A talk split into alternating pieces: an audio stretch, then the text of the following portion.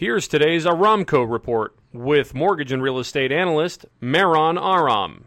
The much higher than expected 225,000 jobs created in January was offset by weaker than expected economic data from Europe as well as the ongoing concerns about the spread of the coronavirus. The 10 year Treasury note yield fell to 1.578, pushing mortgage rates lower. Conforming no point 30 year fixed rates averaged 3.5%, with 15 year rates closer to 3%. Now, for something completely different, did you know that a Norwegian coach literally received the sweetest gift ever? After the 2006 Winter Olympics. The coach handed a Canadian skier a spare ski pole after hers broke during the competition. And as a thank you, Canadian citizens sent 7,400 cans of maple syrup to the coach. For more information on home loans or real estate, visit our website at aramco.biz or call me at 877 700 0942.